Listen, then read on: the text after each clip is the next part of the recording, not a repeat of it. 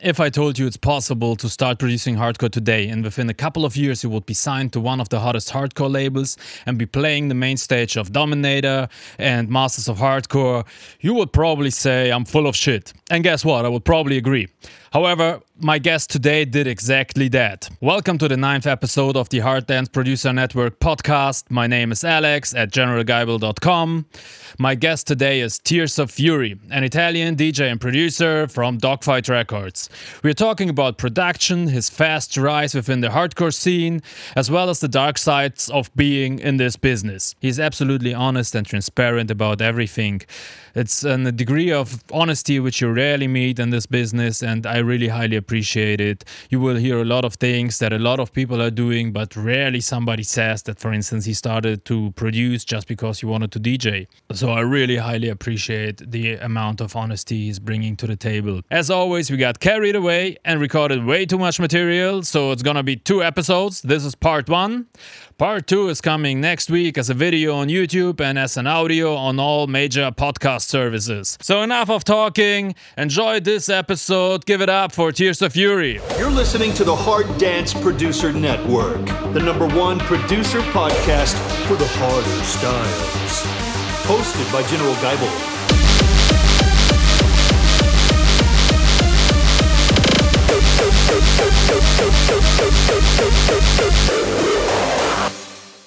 All right. So I'm talking to Tears of Fury, and thank you for taking the time. How are you doing today?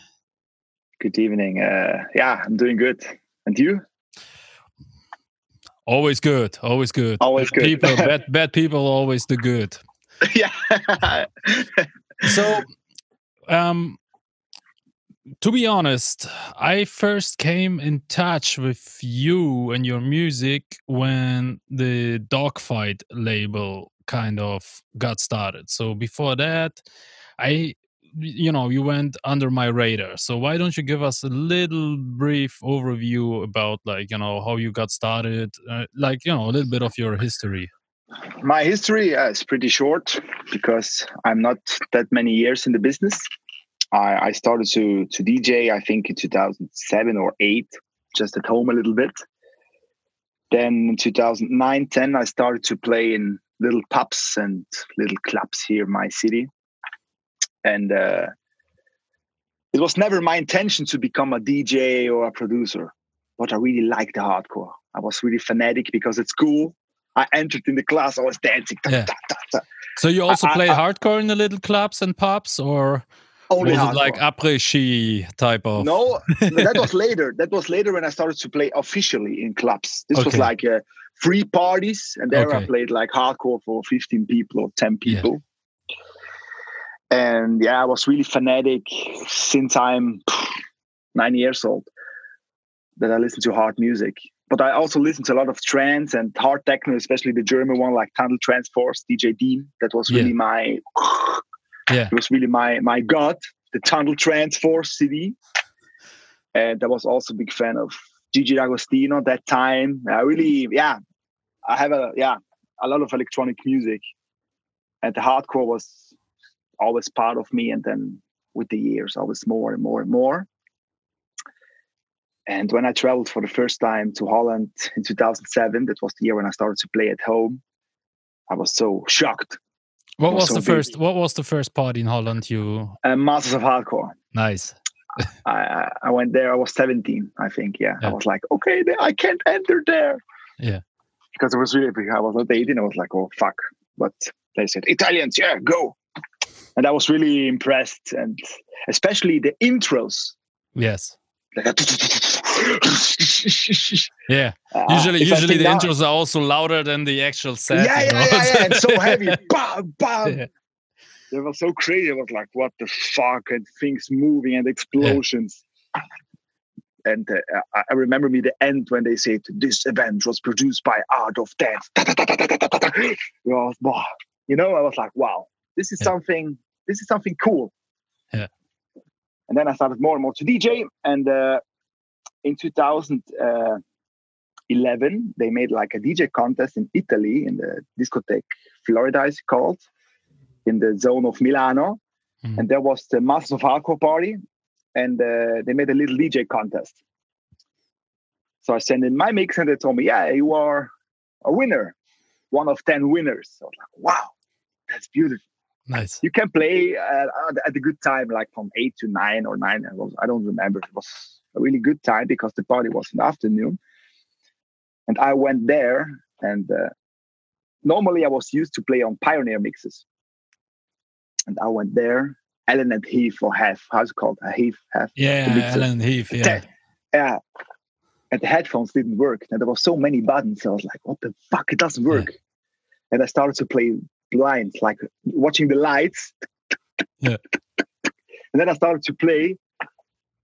And I was like, wow. And then in the end, I made it. And uh, yeah, it was really funny. And after that, I was like, okay, this is really cool. And uh, people told me, if you want to become a DJ, you need to produce music. And then I forced myself to produce music. I forced, but I, I can say I forced myself till two years ago. Okay. Which was really a big problem. Yeah, usually that doesn't end well. if you got I didn't. Uh, yeah. yeah. and I didn't enjoy it, and uh, it, so I started to produce in 2011 seriously, and uh, in 2013 or 14, I already had my first release uh, on Adrenaline Tracks, the sub label of uh, Neophyte Records, and I was like, "Wow, yeah, this is really great. I want to play. I want to play because I'm a DJ. I'm a dedicated DJ." Yeah. And then I started to send emails to them like, well, "Why I'm never playing? I will play for free. What the fuck?" Blah blah blah blah. Yeah. I was really annoying. I was really really annoying. And uh, and then they start. They, they closed the label. I don't know. If, yeah, they, they closed the Probably label because, of I, your release. Yeah, yeah. no, no, because I sent really a fucking long email like, "This is nothing. This is bullshit," you know. Yeah. And then and then they had like a meeting and they decided to close the label. I was like, wow, now they kick out everybody. Yeah. And then and that was in 2000 uh, yeah 16 i think. And then i was like okay i will quit because i was doing music with my best friend that time as tears of fury. I started alone. Yeah. Then he came to me and then we did it together. And then i was like okay let's stop it. Let's quit. Let's quit everything. That was four years ago in february. And in march i got uh, three emails almost the same week i didn't send anything to nobody they contact me like a big guy from Holland, like, hey man, I'm interested in your music. I was like, who is this?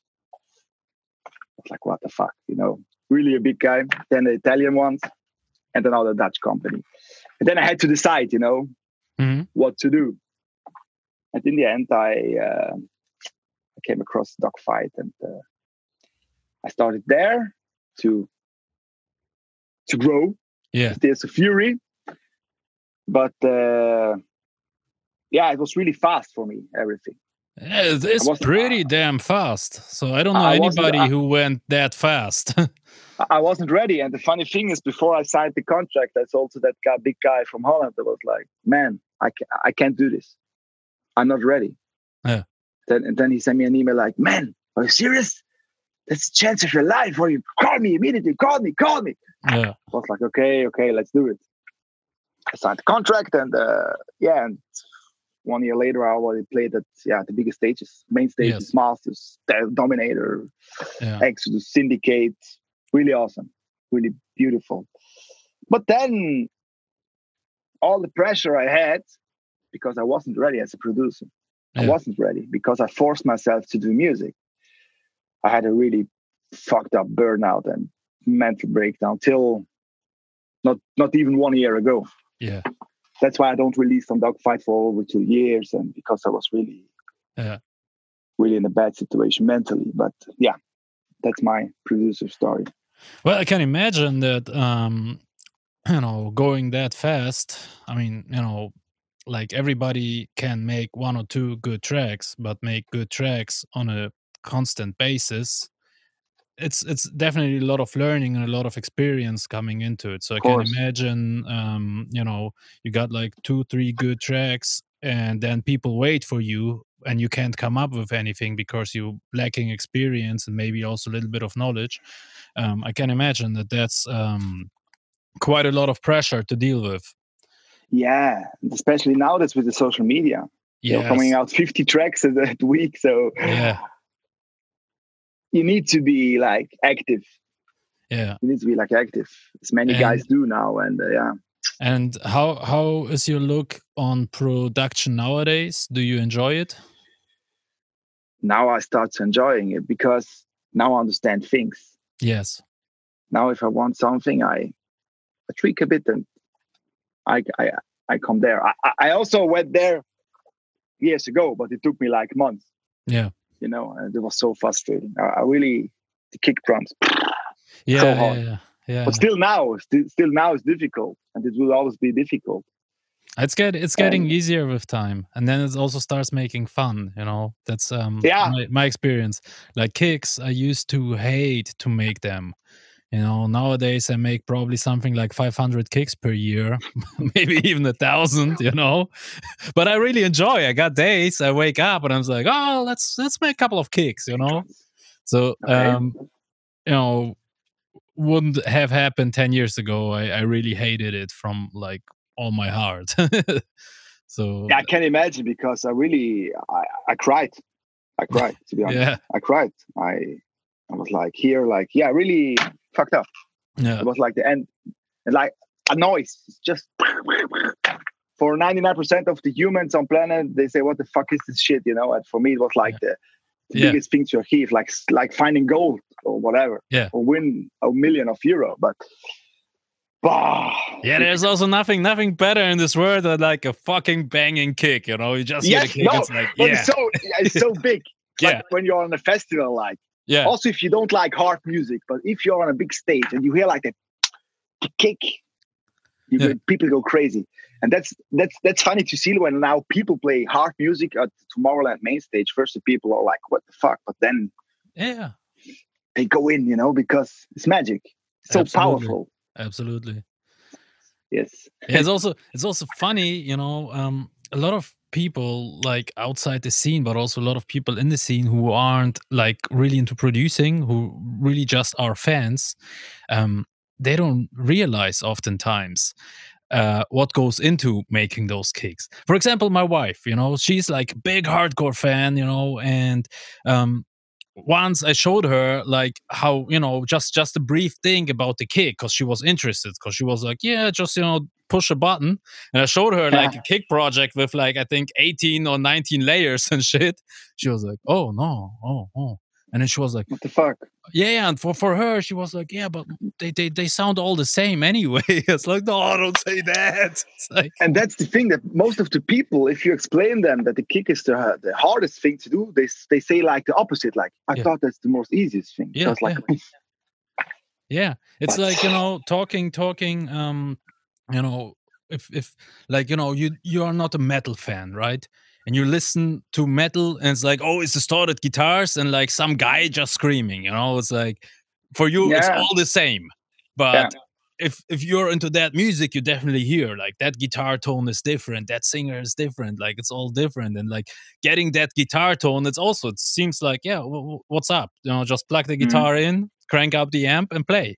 But you know, getting it good, it's like with the kicks. You know, it's um, it's a whole different animal, completely different. Yeah, it's animal. crazy, crazy, and uh, Yeah. and the funny thing is like nowadays, also you're you're doing sample packs and stuff, but I think also if you have the best kicks in the world, like as a producer, start now and take your kicks. To hear really what's going on, it takes years yeah, because you always think my kick is good when you do kicks, but in the end they are not good. And then after three months, say these, these kicks are shit. Yeah. Because the hearing, you need to train your brain to certain things. Yeah. And it's so crazy, unbelievable sometimes. and and the weird thing is, it never stops. Never stops. it's always always um you know you're always kind of getting better getting better and like you know it's it never stops it's like always there's always a better kick out there you know a better kick to Yeah. make Yeah. and um i also feel like um often there's like this problem you know when i talk to like young producers beginning producers and you know a lot of those guys they don't give a shit about how anything they just like show me the chain you know and i Mhm. can show 20 producers the chain. I can really explain in detail what's going on, but they're still not going to make a good kick. the reason is you can't teach what a good kick is. You know what I mean? It's like you can teach everybody how to make a good kick, but you can't teach what a good kick is. And um, that's where the experience comes in, you know? Yes, So definitely. I, I I remember like you know like years ago when I uh worked with noise suppressor and he was always like no you know I hear like uh, you know you made a kick and it's like oh that's dope and he's like no it's not good it's like well, what do you mean it's not good? It's really good. And he's like no it's too slow it's too slow. It's like the fuck you talk about? It. like you make a track on 175 it's 175 you know? Back then I didn't understand like the feeling you know the energy of the kick you know? So Yeah, yeah. tho- those are tho- those things you cannot learn that you know? You kind of pick it up by time but i always feel you cannot learn like you know the way how it feels and like how it translates.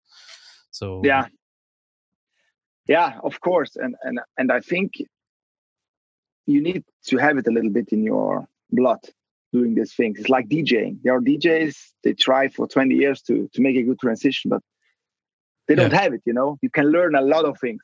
Everything is possible. But for many people it's much more easier to do it because they have it in the blood. Yeah. and for many people it's really hard road to go and it takes maybe three times more. Of course but yeah. the thing is to don't give up and always work. yeah And of course, the producer, yeah, as you know, it takes a lot of time and many things, social life. oh my god yeah That's the hard thing, you know, and especially when you start in your the beginning of your twenties, the best time many people go out to have party, to have sex, whatever, I don't know. And producers stay at home with the computer. But that's the sit in the the game. base basement and listen one kick for five hours in a loop yeah yeah For years. yeah and i mean i can imagine the worst part like for you that you didn't do it because you wanted to do it you did it initially because you had to do it because you know you wanted to play good shows you wanted dj and you felt like you have to make kicks you know because oh i'm i'm always happy like oh sitting in the studio mm, oh, whatever but if you have to sit there and do it Yeah. i guess it's even harder you know And it's really funny if you talk to like 99% of the producers, if you ask them, like, if you could choose producer or DJ, everybody will say producer. yeah Maybe I'm the 1% who says uh, the DJ, you know? Yeah. So for me, it was always, it's really hard. But now I'm enjoying it to, Yeah. to make also music. I- Actually, I'm, yeah. I um, also made like an interview with uh, DJ Smurf, and he also ah, said, Smurf. "Yeah, still alive? he- yeah, he's he's still alive. Like he's you know Smurf, you know, still taking his selfies so while he's taking a shit and shit. But Yeah. but um, he he he said definitely like he definitely enjoys DJing more than producing. Really? Yeah, Also Smurf. Yeah.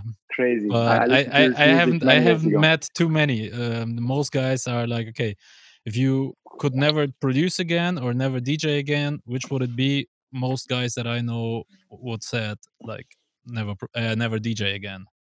Yeah yeah yeah but I love it. ah, So- it's so crazy. So about your very first show, you told the headphones didn't work in the mixer. Was it was it your mistake? Did you figure it out, or was the headphone jack I, I, I- I still don't know. never figured out? No, because the funny thing is, then I, I, I told the guy, call the, the owner of the club. Yeah. And then he brought me the headphones of Stanek guys. It was really Yeah. damaged headphone, and not even with that one, it didn't work. I, I don't know. Did you try both? Did you yes, try yes, both yes, sides? everything. because once it happened to me, the DJ before me had like this thing that you have left The the, cue. No, you have left cue and right the the actual mix which is running. Uh, does it also work? Yeah, and I, I was just checking the left, and you know, and since I don't have like the mix thing, I, I don't hear the cue, and I was like, the fuck, I don't have Does headphones. it What's work? up? Does work? Yeah. Crazy. So yeah.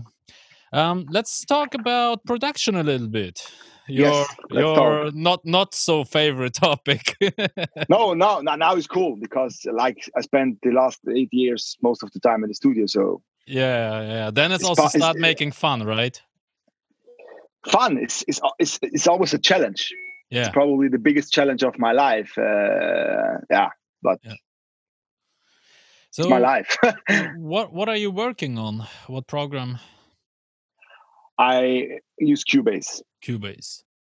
Not your favorite, I know. No, actually, I mean, I mean, um, I, I I believe Cubase is um the most advanced of all of them. You know, so it's like there's no function which exists somewhere which doesn't exist in Cubase, to my knowledge. So pretty much like everything you can think of, you find in Cubase. It's not what I use. But since one year, no, one and a half year, the sampler track, I was like, what the fuck? Cubase without sampler track. It didn't had it before. It's since Cubase 10. But it, it always had a regular sampler or not? No, No, it had a sampler. No. oh my god. so so for kick drums you had to use Kontakt if you if you worked with MIDI yeah. or another sampler, but they didn't have the sampler track. Oh, okay. I didn't know that. yeah, that's fucked up.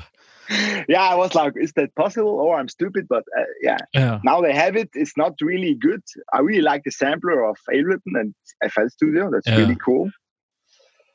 And Cubase now have one, but Um, yeah, yeah, Yeah, Lo- Logic got got a new one now. You know, the reason why I switched back then from Logic to Ableton was that fucked up, old as fuck EXS24 sampler, which I think it came out like around 2000 and it never really, you know, they never really worked on it. So for me, that was the main reason because, like, yeah, I like um, working with samplers. Um, what what is like you know in terms of synthesizers? What are your favorites? uh, synthesizers. The funny thing is, I I used in every track track a different one because I was like, yeah, it's, going better, it's going better. I try this and try that. Yeah. But then now lately, I I work really a lot with the original synthesizers from Cubase, like Retrologue. Maybe you know it. Bad Shop, HALion. Yeah, yeah, yeah. a lot with them. And uh, if I need to pick third party synthesizers, is Spire. I love the sound. And Yeah. Dune. Dune is like Which version you got? You got the Dune three or the, the, the, the latest one, is that the the tree? Yeah. I think I think it's I the think- three. Yeah. yeah. or- uh, And, and the funny thing is here on my left, I have the virus. I I bought it in 2014, I think. The virus, the famous virus. Everybody Yeah. had the virus. Every hardstyle producer on the video was like, "Yeah, I need to have it." And uh, I installed the software of the virus on Windows, and it crashed all the time. Blue Yeah. screen, blue screen. which And one you like, got? okay, the TA TI2 Ti two. Okay. and always blue screens. Then I was like, okay, this is fucking Windows. Now I'll buy a Mac. I bought the MacBook, the, uh, the iMac, and again, crashing, crashing, crashing.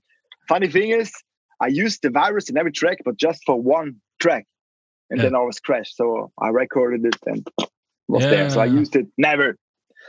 And the funny thing is, now on Catalina, the new OS X system, it doesn't work anymore with the software. Exactly. exactly yeah. But I came across uh, a new brand from Finland. It's called Mystery Island. And they make work your synthesizers on your computer, your analog ones, with the software. You connect it with the MIDI cable and the audio cables, and you can work with it. Funny thing is, now they did the update, and the guy who did the update for the virus, he lost everything on his computer. So it doesn't work but I need to wait now till. But I, I saw it in action. This, Yeah. this software and it's really cool. And I know that Filippo or Mad Dog use it for his uh, Uno. So you can control all your old synthesizers from the 90s with the software on the computer, with the cable, MIDI cable. It's really cool. You can save the presets and it costs like nothing, like 30 euro. But It's really a that- cool just, thing. just just to understand, um, you also kind of use it like a plugin, uh, like Exactly. You have to plug in on the computer, the plugin, but you you you work like with the MIDI cable, with the the, the old Yeah. MIDI cables, you know. So you the, the plugin gets the MIDI information yeah, and the sound goes. How can I explain that? Yeah, because I'm not a hardware guy, you know. This is new to me. Yeah. So you connect it via the old way, like Yeah, 20 years yeah, yeah, ago. but- but on your sound basically- card. yeah, and you can save the presets on the, Yeah. the plugin. So if you make a nice preset for the Uno, for the VR Virus One, C, B, or whatever, you can save it and it works. And I saw it in action, and it's really fast. It's really Yeah. cool, and uh, it's really nice because that fucking machine cost like two thousand euro, and they, they they never managed it to make it work good No, yeah, with the plugin, and it was like yeah, really horrible. And they still sell it.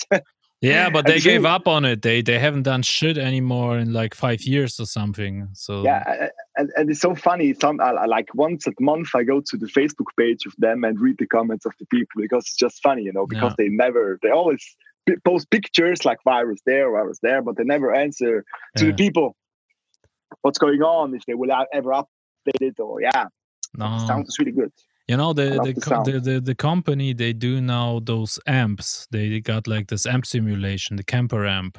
That's the same guy who Okay. like who ah made the- Kemper ah, okay yeah, yeah, yeah. So and right now this amp is like in every like recording studio, like everywhere where you do guitar music, there's that amp. So Mhm, mhm. they probably make such a fortune on those amps. They don't give a fuck about the virus anymore. about the virus but funny because it's such a a good sound i really like it uh, Yeah.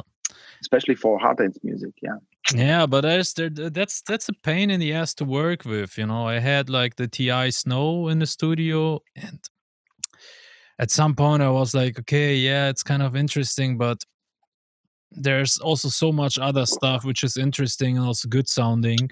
yeah yeah Um, yeah You know, you you have to have like a really damn fucking good reason to go through all that pain with that shit. You know. Yeah, no, true. Yeah, yeah, that's the thing. So, And I, I was always like, I will sell it. I will sell it for years now. And uh, now I was like, okay, let's try that 30 euro software. And uh, Yeah. now I need to wait the update. But i i saw it in action and really Yeah. cool. Really cool. do, So do you, Mystery Island. Yeah, I'm gonna gonna definitely check it out. It's interesting, even though I don't have any hardware synths anymore, but I miss them sometimes. So probably at some point I will get some again. Yeah. Yeah, really, it's cool. um, do you use Serum at all? Uh, Serum, yeah, I use it for kick drums, for the tails. And uh, thanks to your videos. Oh, really? Was helpful. Yeah. Yeah, I, I saw it with you for the first time, then I gave up. I was like, wow, it's too much for me. Yeah. And then I sometimes I watched your streams, if Yeah. you remember. yeah. And uh, and then I tried and I tried. And then a guy from Russia, I don't know if you know him, Bloodfire, he's from Dogfight. Yeah, yeah, yeah, yeah, yeah. I, I, I know him. He's um he also had a raw style project. Yeah, And, And he- Coda, he I opened- think. exactly. Yeah, yeah. And he and he also he showed me then on on, on Skype. Yeah, on Skype one day, like, yeah, da, da, da, do this, do that. Like in 10 minutes, he had really nice kicks. Like, what the fuck, you know? And yeah, I saw it for the first time with you. And the funny thing is the, the saturation plugin uh, the, from Melda Production. You showed that, and I always use it. Yeah, yeah, yeah, it's it's awesome, right? Yes, yeah, I, I always use it. And yeah, I, I saw it there on your streaming. What what is it, it. actually? Um, in the beginning, like on Dogfight, um, it felt like all the dudes have the same kick. You know, that was similar, except like of um, Unexist and um, Noise Suppressor. But like you know, you had like a similar kick. Um, than the other guys. I think what's the name? Broken Mind. Really? Broken Mind? Really? Yeah, I always felt like I always felt like like the, the- what's up? Is it's like Mad Dog doing the kicks or what? No, I mean it's not the same I kick, wish. but but they they But they, the they, type, they, the type, they, they style, felt like you know Yeah. Yeah. I don't know. My kick. Uh, let me think. My Fury was my first track. I did the kick, but it doesn't work good. And he told me where to push it, probably, but it was my kick. It was 100% my kick because there there is a lot of, of phase. Yeah. that was my biggest problem in phase. yeah yeah Always that noise. And uh, yeah, but similar kick. Yeah, I don't. Oh, about I mean yeah, but uh, yeah, the style. If I if I think now the ignite kicks, yeah, the, the style probably was there. yeah But yeah, yeah. maybe that, but maybe he, he liked that kind of demos, you know. That's what I wanted to say. Like um, most of the times, it's like you know, if a Yeah. label is run by a guy who's also a producer most of the times like all the guys on that label end up sounding similar because he likes that style and he only signs that style and releases that style yeah but the funny thing is i, I had a, another interview a few days ago with the dutch uh, uh, podcast and uh, i said then like years ago when a cap, uh, track came out you hear like okay this track is from neophyte records this is a Traxtorm track this is a Masters of Hardcore track. Because there was always the guy who finished the tracks in the end. Yeah. It was always now in dogfight, I must say, uh, Mad Dog was really hard to me, and maybe to, to others probably too. Like in 2018, I sent him my stems, and I was like, "Man, when you will do the master?" And he told me, "No, master, no master." I was like, "Why? You need to master tracks by your own." I was like, fuck you, I never mastered a track in my life, not even yeah. a pre-master. You need to do it. The track comes out in 10 days. I was like, seriously? and then I started to try mastering, you know. Yeah. Also, I asked him like, Filippo, can I have a 909 kick? Well, he told me, no, this is mine. This is really personal. You will find many other 909 kicks. I was like, okay. I was a little bit shocked, but in the end, he's right. And uh, everybody is doing his own stuff now. It's uh-huh. better on the on the long term, I think. Of course, now it's harder as a new talent to get to be to get on a certain yeah on a good quality fast. So it takes more time. But if in a label is there a guy who always helps you, like in Traxtorm, they made the track, they went there in the studio with Max Stanek guys, and then they finished the track together, yeah. like most of the guys, or with Art of Fighters. Most of the guys. Yeah. I've never been in the studio with uh, nobody. Like yeah. I'm here alone in the Alps in the mountains, and yeah, that's a little pain. Well, you're in the mountains. It can't be so painful. yeah, yeah. I have my friends Clockartz. You know them? Clockartz. They hardstyle. Yeah, yeah. They're on QNets. Yeah, they are near to my place, but yeah. they are hardstyle. So I'm hardcore. Yeah. Years ago, it was different. Now it's more similar. Yeah. when I started to produce hardcore, the hardstyle was. Yeah. Yeah, it was. Yeah, we did that all alone here, and uh, yeah, we didn't have the big guy who was like, guys, come in my studio, let's fix it together.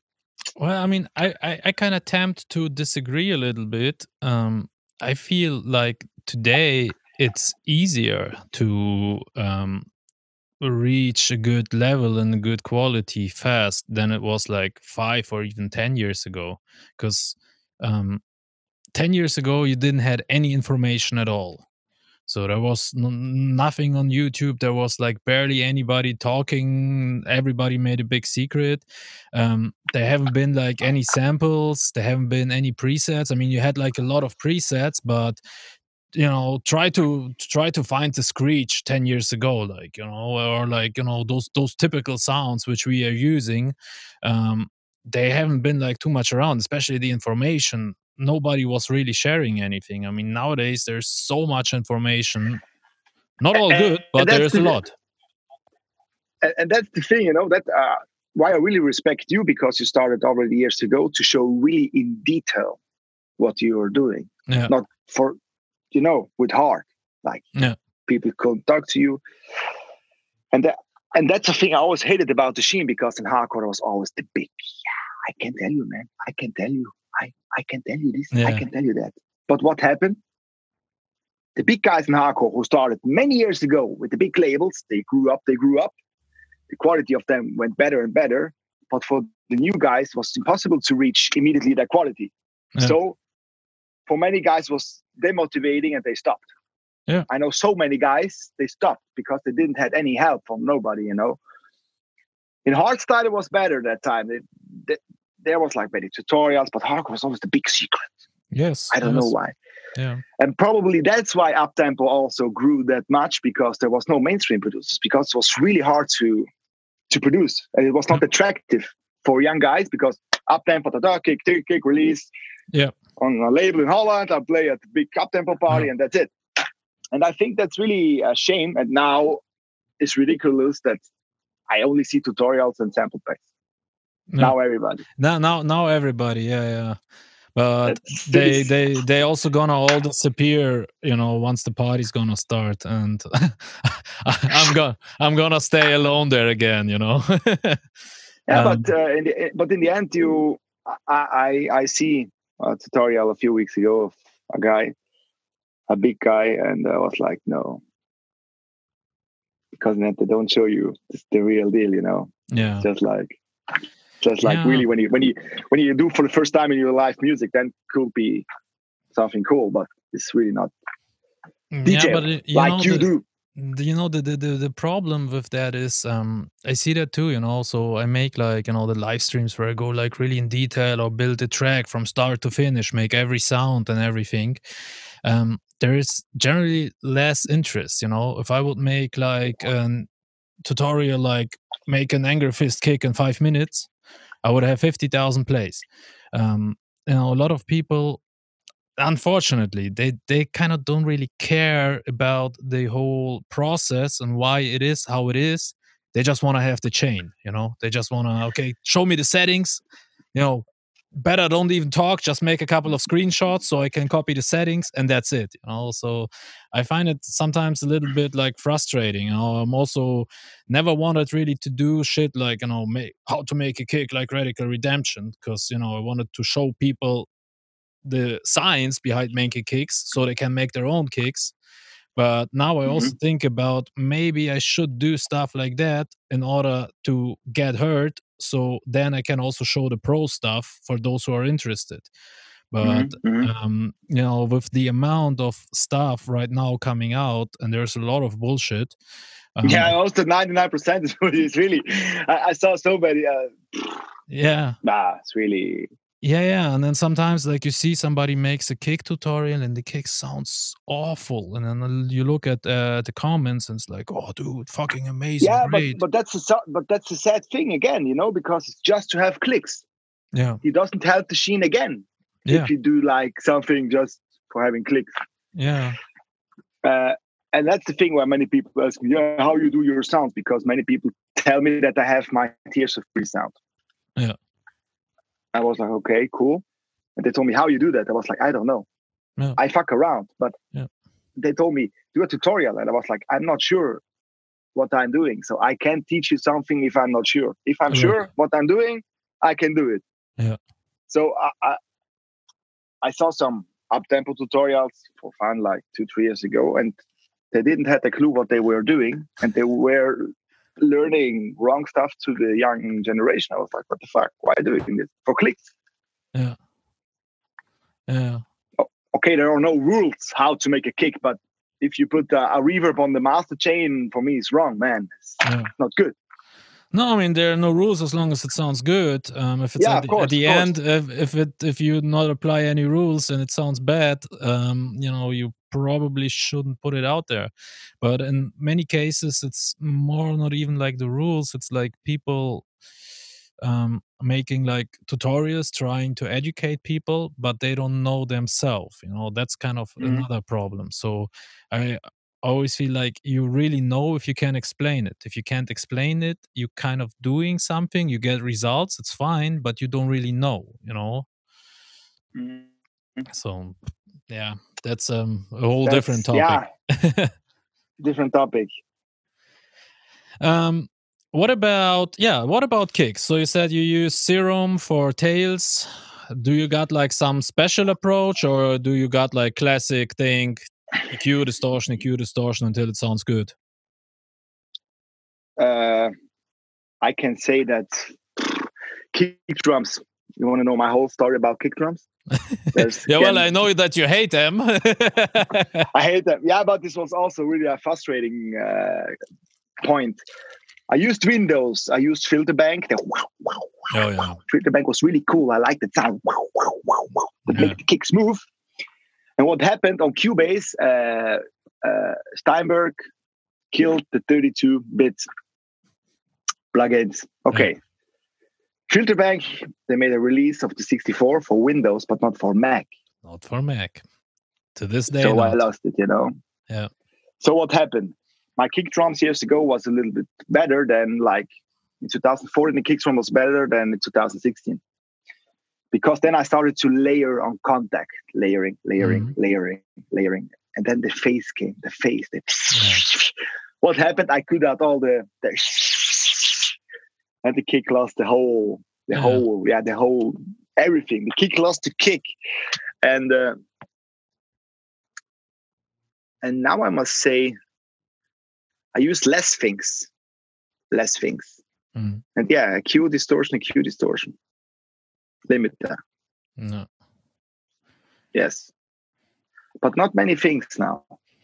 I try to use less things possible, but uh, yeah. But it's always a challenge. Yeah. And if you hear my tracks, I always have a different kick. That's how it should be. yeah, but but maybe because I'm insecure in what I'm doing, because I yeah. still don't, you know, because once many people have a kick, they always use their kick for three years. I hear tracks like from people, I was like, oh, why? In three years to have the same kick. Yeah. Okay, if, if it works, cool, but maybe a little bit of tweaking to make it interesting. Yeah, that's right. you, you, then then you got to have like you know everything else should be like super cool so you can get away with the same kick all the time. Um, but I also feel like nowadays, since the standard shifted to like even more distortion, I feel like it's gotten easier to layer kicks because you know you throw together two layers, they phasing like shit, like everything.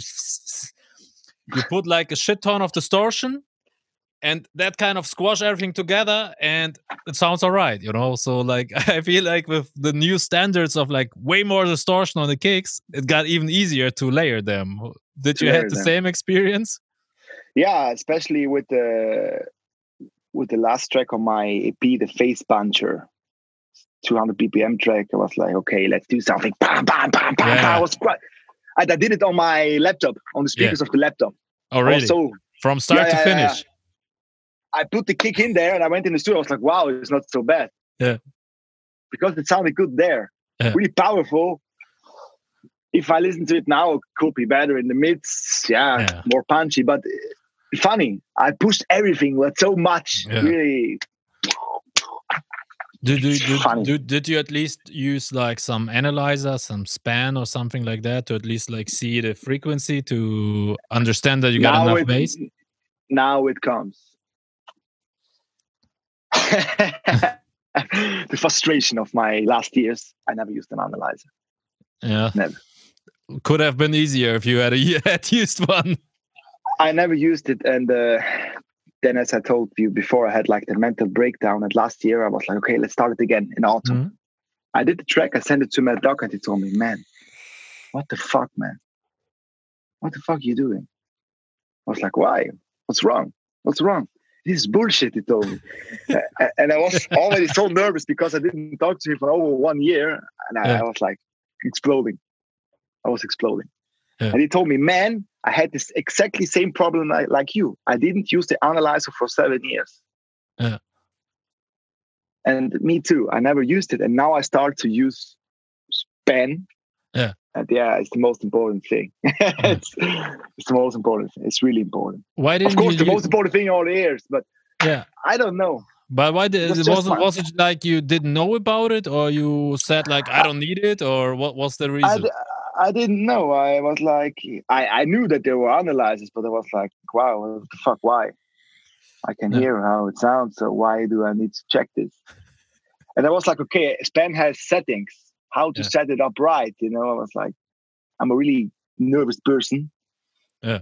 Now it's better, but yeah. years ago uh, I didn't have the concentration to focus then on settings on the Span to search on internet.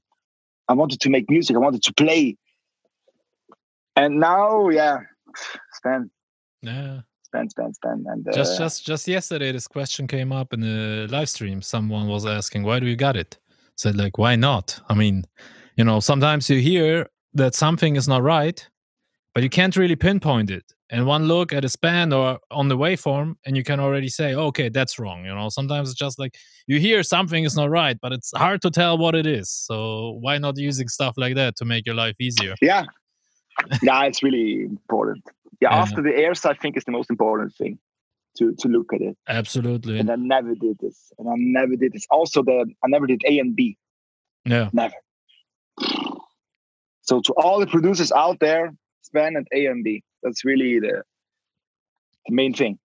When when when do you do the A being when the track is done or in the middle or also with kicks or Uh, I do it always too late. Okay Still now, but I'm doing it. I think when you produce a track, you should do it from the beginning. So Yeah. if you have your favorite track from from I don't know who, from my favorite producer is Player or Mad Dog, Yeah. put it there and then do AB. Now I'm doing doing it in the mixing, like the end Yeah. mix, stadium, and mastering. Yeah. yeah, but it's really important. And then you I- hear immediately if it's I good or not. only I only do it, but already all my life I only do it when the master is already done. So for me, it's more like to double check um, if it's loud enough or not, Okay. because I always find it a little bit um, confusing, or especially the last thing I want that you know I A B while I'm kind of coming up with something and I hear some melody and then I'm working and I, the melody kind of stuck gets stuck in my head and I uh, accidentally rip it off you know without knowing because sometimes you got a melody in your head and it's like oh yeah and you you don't think like oh 10 minutes ago I heard like another track which had that melody so I try to stay away from everything and only when the master is done then um, AB just to see if it's loud enough and then you also see is the kick loud enough and you know just okay. see. Yeah, I had the same problem, and that's why I I cut out like five seconds oh okay that's smart because if not, my brain is like Yeah. going Yeah. going on the track. So I, I take like sounds just to to hear a high the high end, the, the- Yeah. you know, just tum tum tum tum tum tum, nothing more. That's the way I'm doing it. But I, I think it's really important, uh, especially yeah, the span. That's How how do you deal when you're a being while you're working on it? How do you deal with the level differences? Because obviously, like you take a track which is mastered, um, do you adjust them by ear to the same level? and that's a thing I'm always yeah worrying about because I'm like, okay, this is a master track. My track is not mastered now, you know. Then I try to put it at the same level, plus minus. To, Yeah. It's, it- for me, it's more like the yeah, the low end and the high end. Yeah, Yeah, it's still difficult for me also to. yeah, yeah. You always got I'm- to adjust the level because no matter what is And is that's the pro- louder, it sounds better. You know. so that's yeah, a, uh, and the bigger prob- problem I have, I still now have it. Is like I never know on which volume I need to produce. Like sometimes I put all the faders down and I put the limiter on the master and I push everything. Sometimes I'm really loud and then you know I'm always insecure in that. How do you handle that? Like how how loud are your uh, channels? Uh, so my my faders are all pretty much around zero. I set up the, Okay. the kick. So if my fader is on zero, I set up the kick on minus ten, and I make sure that every plugin uh, or every sound is already like at minus twelve or something like that before it hits the first plugin. So I got like enabled and I got the utility tool. It's just like a fader before the plugins. Because the problem is in Cubase, your fader is after your chain. So if you kind of take a preset from Spire or something, it's already on zero.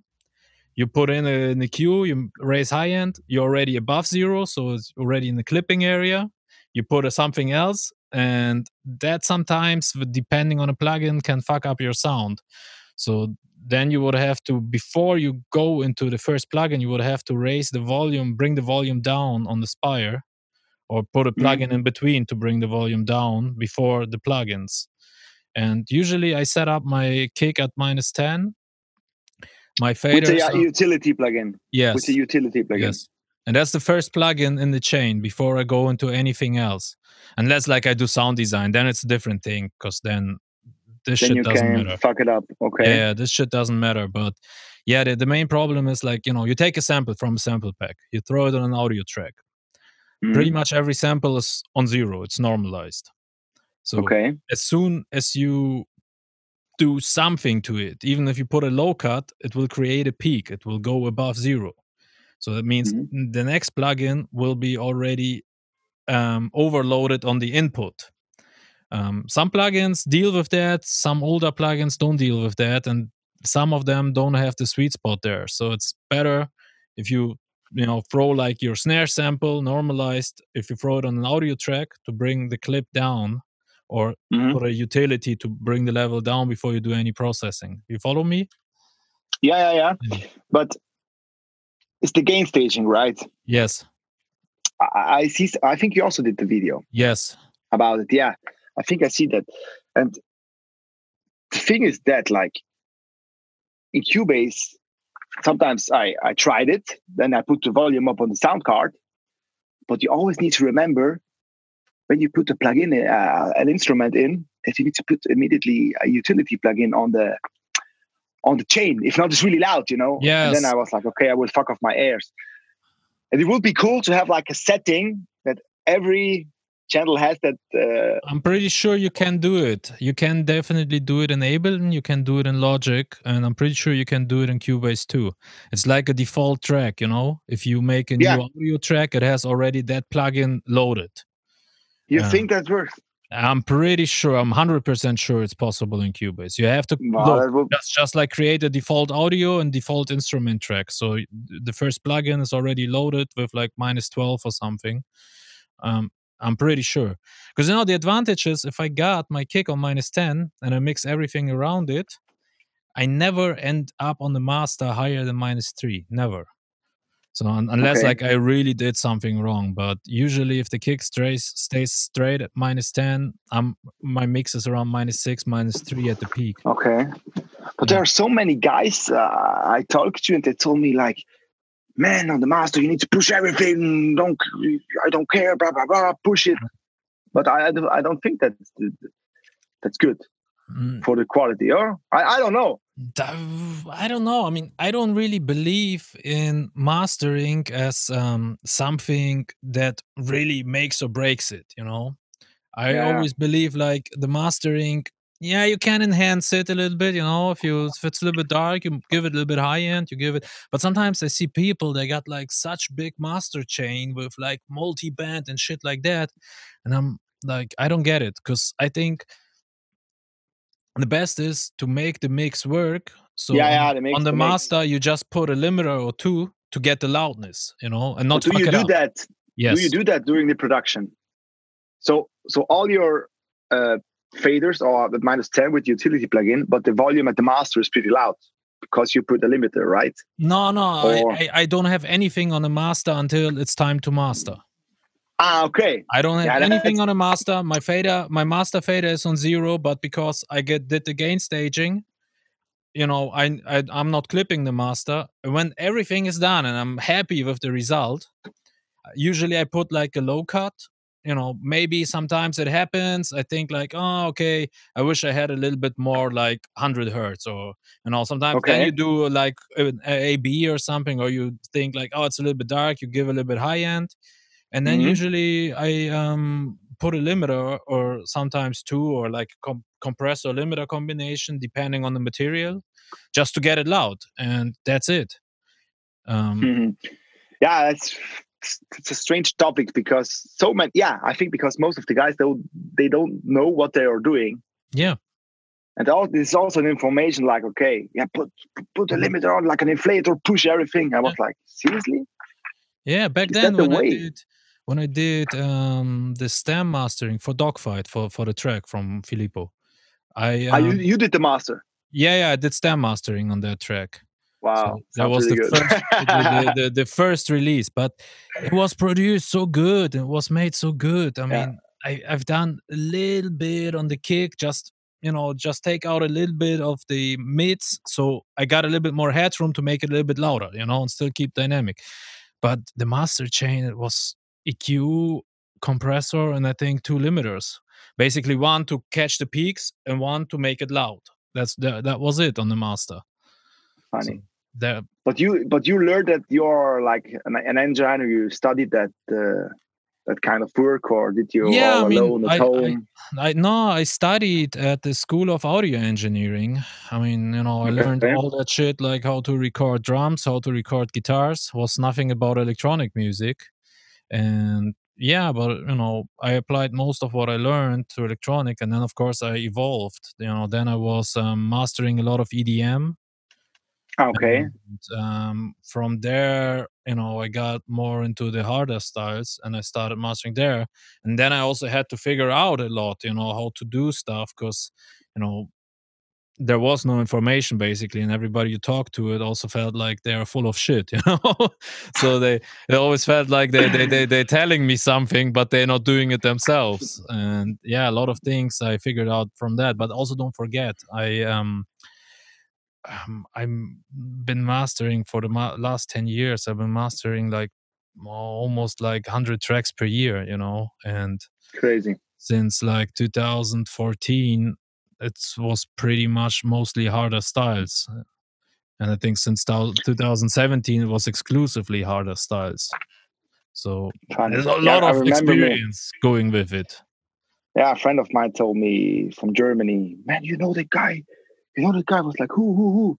then we searched on the internet for about you, like the guy, the guy. Was like, who, who is that guy?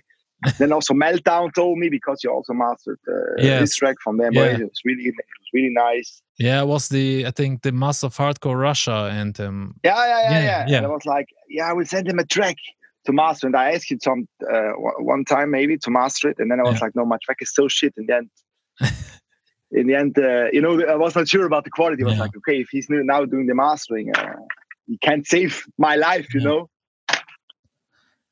Yeah, yeah but that's um the reason why i actually stopped doing mastering now because um you stopped. You don't. yeah yeah i it anymore. stopped i stopped um in the beginning of the year i was like fuck that i'm not gonna do it anymore because um the quality declines you know like the good producers with the plugins everything available and also the knowledge meanwhile they master their shit themselves you know um so what i got is usually like really really bad productions.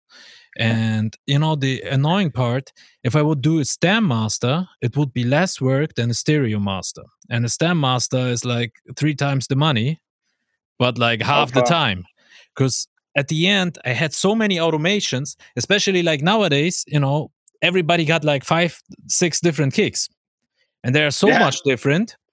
So my master it was like really automations eq automations. Uh, i'm i'm uh, in this part I, I raise up this frequency in this part i take down those and it, it, was a mess. It was just one audio file but like something like 15 to 20 different automations on eqs to to make it work. And you know then you know producers sending like this shit sounds like like a fart but they got like such high expectations because like they pay 100 euro for a master and i couldn't deal with that anymore at some point i was like fuck that Yeah, of course, because they say, "What the fuck is this? I want it better for my money." yeah Yeah, I, I yeah, can it's imagine. like you know um there was like one incident like a guy he made like a regular mainstream hardcore track you know so basically the stuff which was in like five years ago you know Mhm. and he sends a reference of an uptempo track the uptempo track doesn't have like big leads doesn't have that kind of fat kick. It's like a kick without like any punch you know just a sub and yeah yeah and it's like you know twice as fast and it's it's super distorted. And he, he's like yeah but it has to sound like that. My track is not loud enough. Like i can't use it. Like the fuck you gonna say you know? Man, I tried to explain to him, but he's like, no, no, it has to be. And, you know, you're just incompetent. And I think, like, my God, like, I mastered, like, for more than a thousand tracks for, like, you know, pretty much all the big names. And, like, yeah, I don't know shit, but you know, you know? So there have been, like, a lot of incidents like that where it was like, crazy. Yeah, yeah. It's, Phew. especially, especially like, it's, it's not like you get rich with that, you know? Mhm. so, yeah, crazy. Yeah. Yeah, I, I couldn't do that. I would explode, man, in your Yeah. situation. You know, if then guys come and like say, "What the fuck, man? What you're doing?" Yeah. My, my my wife, she could never understand how I deal with that because she's like, it's like, you know, I'm, you know, uh, having like to you know make photos of another photographer and you Mhm. know who's not even good because that's basically how it feels like you know you have you have somebody who has a little bit of knowledge but not enough to be able to do it himself but he has enough knowledge to challenge you you know and challenge your knowledge yeah, yeah. so and then you have to deal with that. He doesn't know enough, but he knows enough to kind of, you know, oh, that shit, you know. So it's it's um Yeah, crazy. n- yeah, not, crazy, not, crazy. not a cool business. Yeah, I can imagine. Yeah, it's hard. It's uh, especially producing hard dance music. It's not easy. Many people think it's easy, and to make it sound good is easy, but it isn't. It's No, probably one of the hardest things in electronic music to do. All right, this is it for this week's episode. Part two is coming next week. Definitely make sure you check it out. One thing, really quick if you enjoy that type of content, if you enjoy the podcast, make sure you subscribe, you follow. If you watch on YouTube, leave a thumbs up and shit like that. It really helps a lot and just one little click. If you want to treat yourself with something nice, check out generalguyble.com. I got like presets, sample packs, all that shit. You find also a good selection of my tutorials and stuff. So you find a lot of shit on that website. Definitely make sure you stop by. And if you want to do something nice for yourself or for your lady, probably your lady can do shit with presets for serum or like kick samples. But do something good for yourself and buy yourself some awesome presets and support me. Because obviously, all that content I give you is for free. So that kind of helps me to proceed that too. So thank you for that. All right, I'm signing off. But since we are talking about a lot of production stuff in this interview, if you really enjoyed that one, you should really check out the interview with Digital Violence. It's quite long. I recommend with everything like podcasts, I recommend listening them on one and a half times the speed. That's how I listen all the podcasts, and it's kind of more entertaining, I think, because nobody sleeps there. Everybody talks very fast, so definitely check it out. But as I was saying, check out the interview with Digital Violence. Gonna be somewhere here or here or here, or yeah, or check out the whole playlist of all the other interviews. So I'm not gonna say thanks for watching it, cause you better continue watching that shit. See you next time. Bye bye.